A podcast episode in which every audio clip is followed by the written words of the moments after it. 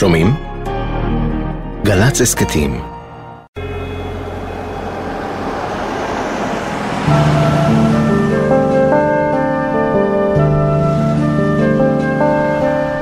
בשעות הצהריים של שבת, 11 במרס 78, עמד רב נגד עמוס זנזורי בצד הכביש, ליד הכפר הירוק.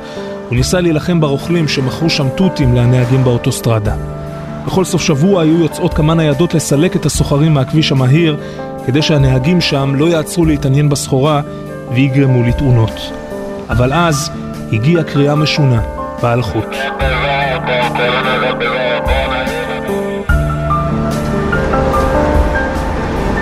אברהם שמיר, בתו איריס בת ה-15, שוש גלאון, בעלה סימי, בתם היפה ליאת בת השבע, נורית ברקת, בעלה ושני ילדיהם, חזרו כולם באותה שבת באוטובוס, יחד עם עשרות חברי חוג המשוטטים של אגד, מטיול במערת הנטיפים.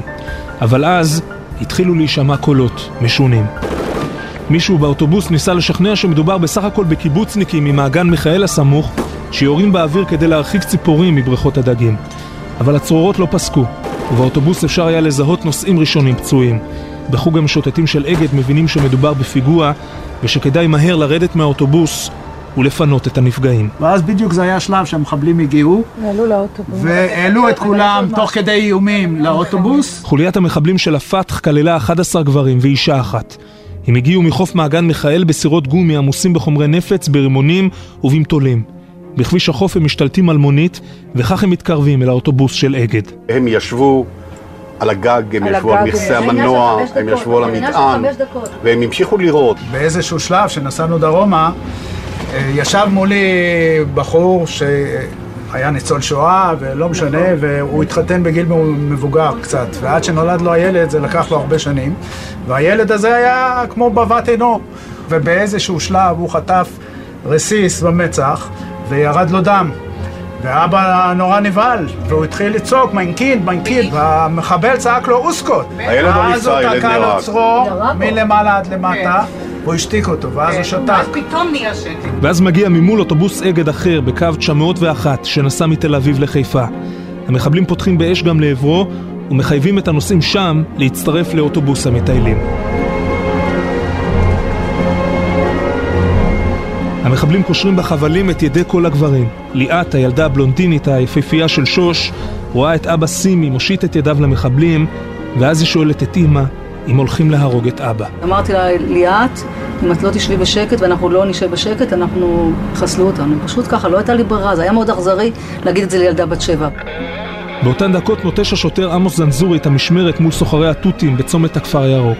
מצד הכביש מגיע לכיוונו בריצה סמל ראשון יעקב פז, איש צבא הקבע, חמוש ברובה קלשניקוב. אמר לי שוטר, מה קורה פה?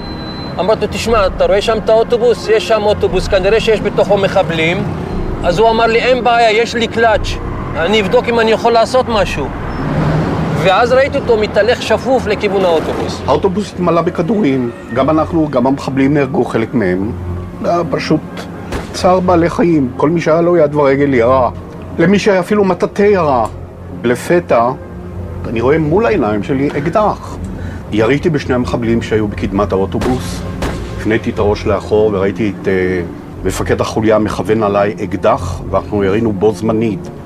הוא נפגע, ואני יודע שהוא נפגע, הוא נפגע בחזה, וכנראה אני נפגעתי אז ביד.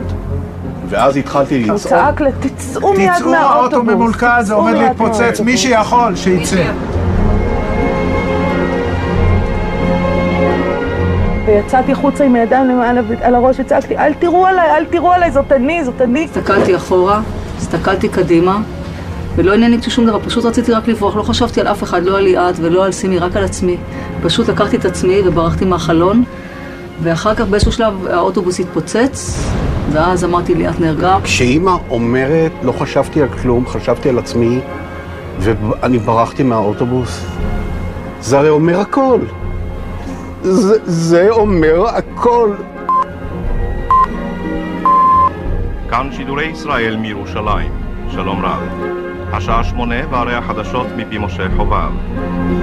כמה מחבלים חדרו אחרי הצהריים לאזור החוף ליד מעגן מיכאל, ועד כמה שידוע כעת... ראיתי אה, בחור שוכב, מיד התחלתי להבין שזה אותו בחור שדיברתי איתו קודם. ראיתי שקוראים לו יעקב פז. זה לא ספק, אותו בחור ש... שביקש שאני אתן לו חיפוי בשביל להגיע לאוטובוס, לעזור לנוסעים שבתוכו. אחר כך השתרר שקט, ומתוך קירי האוטובוס המפויחים ומשולב של כביש החוף נאספו אחת-אחת 34 גופות של אזרחים ישראלים. וגופת חייל אחד, יעקב פז. התפתח קרב יריות, ובאוטובוס הייתה התפוצצות. כוחות צה"ל באו למקום במסוקים ובמשאיות. סמל ראשון יעקב גינגולד פז מבני ברק, קצין מכונה בחיל הים. נפל בקרב עם מחבלים שהשתלטו על אוטובוס המטיילים בכביש החוף ב-11 במרס 1978. בן 24 במותו. נטמן בחלקה הצבאית בקריית שאול. לאחר מותו של יעקב נמצאו בין חפציו שירים שכתב. הראפרים סבלי מינל והצל, יחד עם משפחת טקט, יבצעו את שירו של יעקב, שיר של רגע אחד. כתבתי לך מכתב שבו אמרתי אל תחכי לי כי את לבד. כתבתי לך מכתב שבו אמרתי אל תחכי לי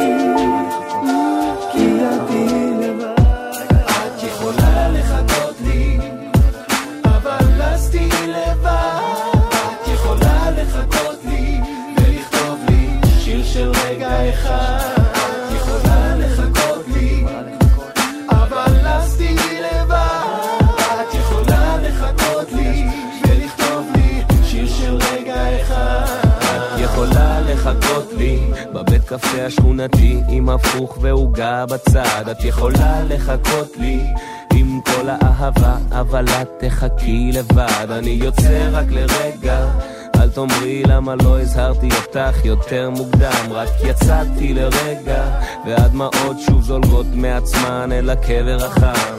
שיר של רגע אחד, הזדמנות פז היא לפתע לבד, בכאב עז. היא נזכרת כואבת, בסרט חולמת, רודפת, מבקשת אלוהים תחזיר לי את הילד. וכך היא יושבת לה עובדת עצות, את ביד דף לבן הוא ספוג מדמעות, מעטפה בלי מען, נחושת המסר לכתוב?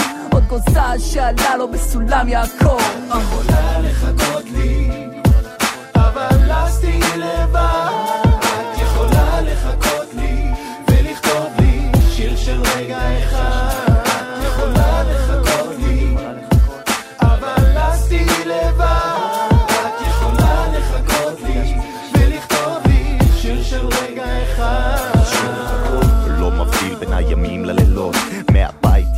לבוש מדהים בירוק, ידיים קרות על נשק חם עיניים דומעות, שיר של רגע אחד ורגע יכול לשנות את החיים, כמה זמן עוד אפשר לחכות, אלוהים, כמה אימהות ימשיכו לבכות, מפסידים, אדם יקר מפז, חייל שלא יעקוב אחריך לא מבוזבז.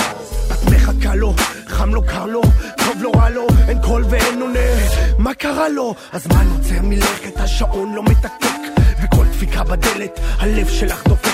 נוסק ומתעסק ואת טובעת בייאוש. לא לראות אותו יותר נראה כל כך תלוש. מחכה כמו פרח יבש על קבר טרי אבל גם הוא מחכה לך שמה בצד השני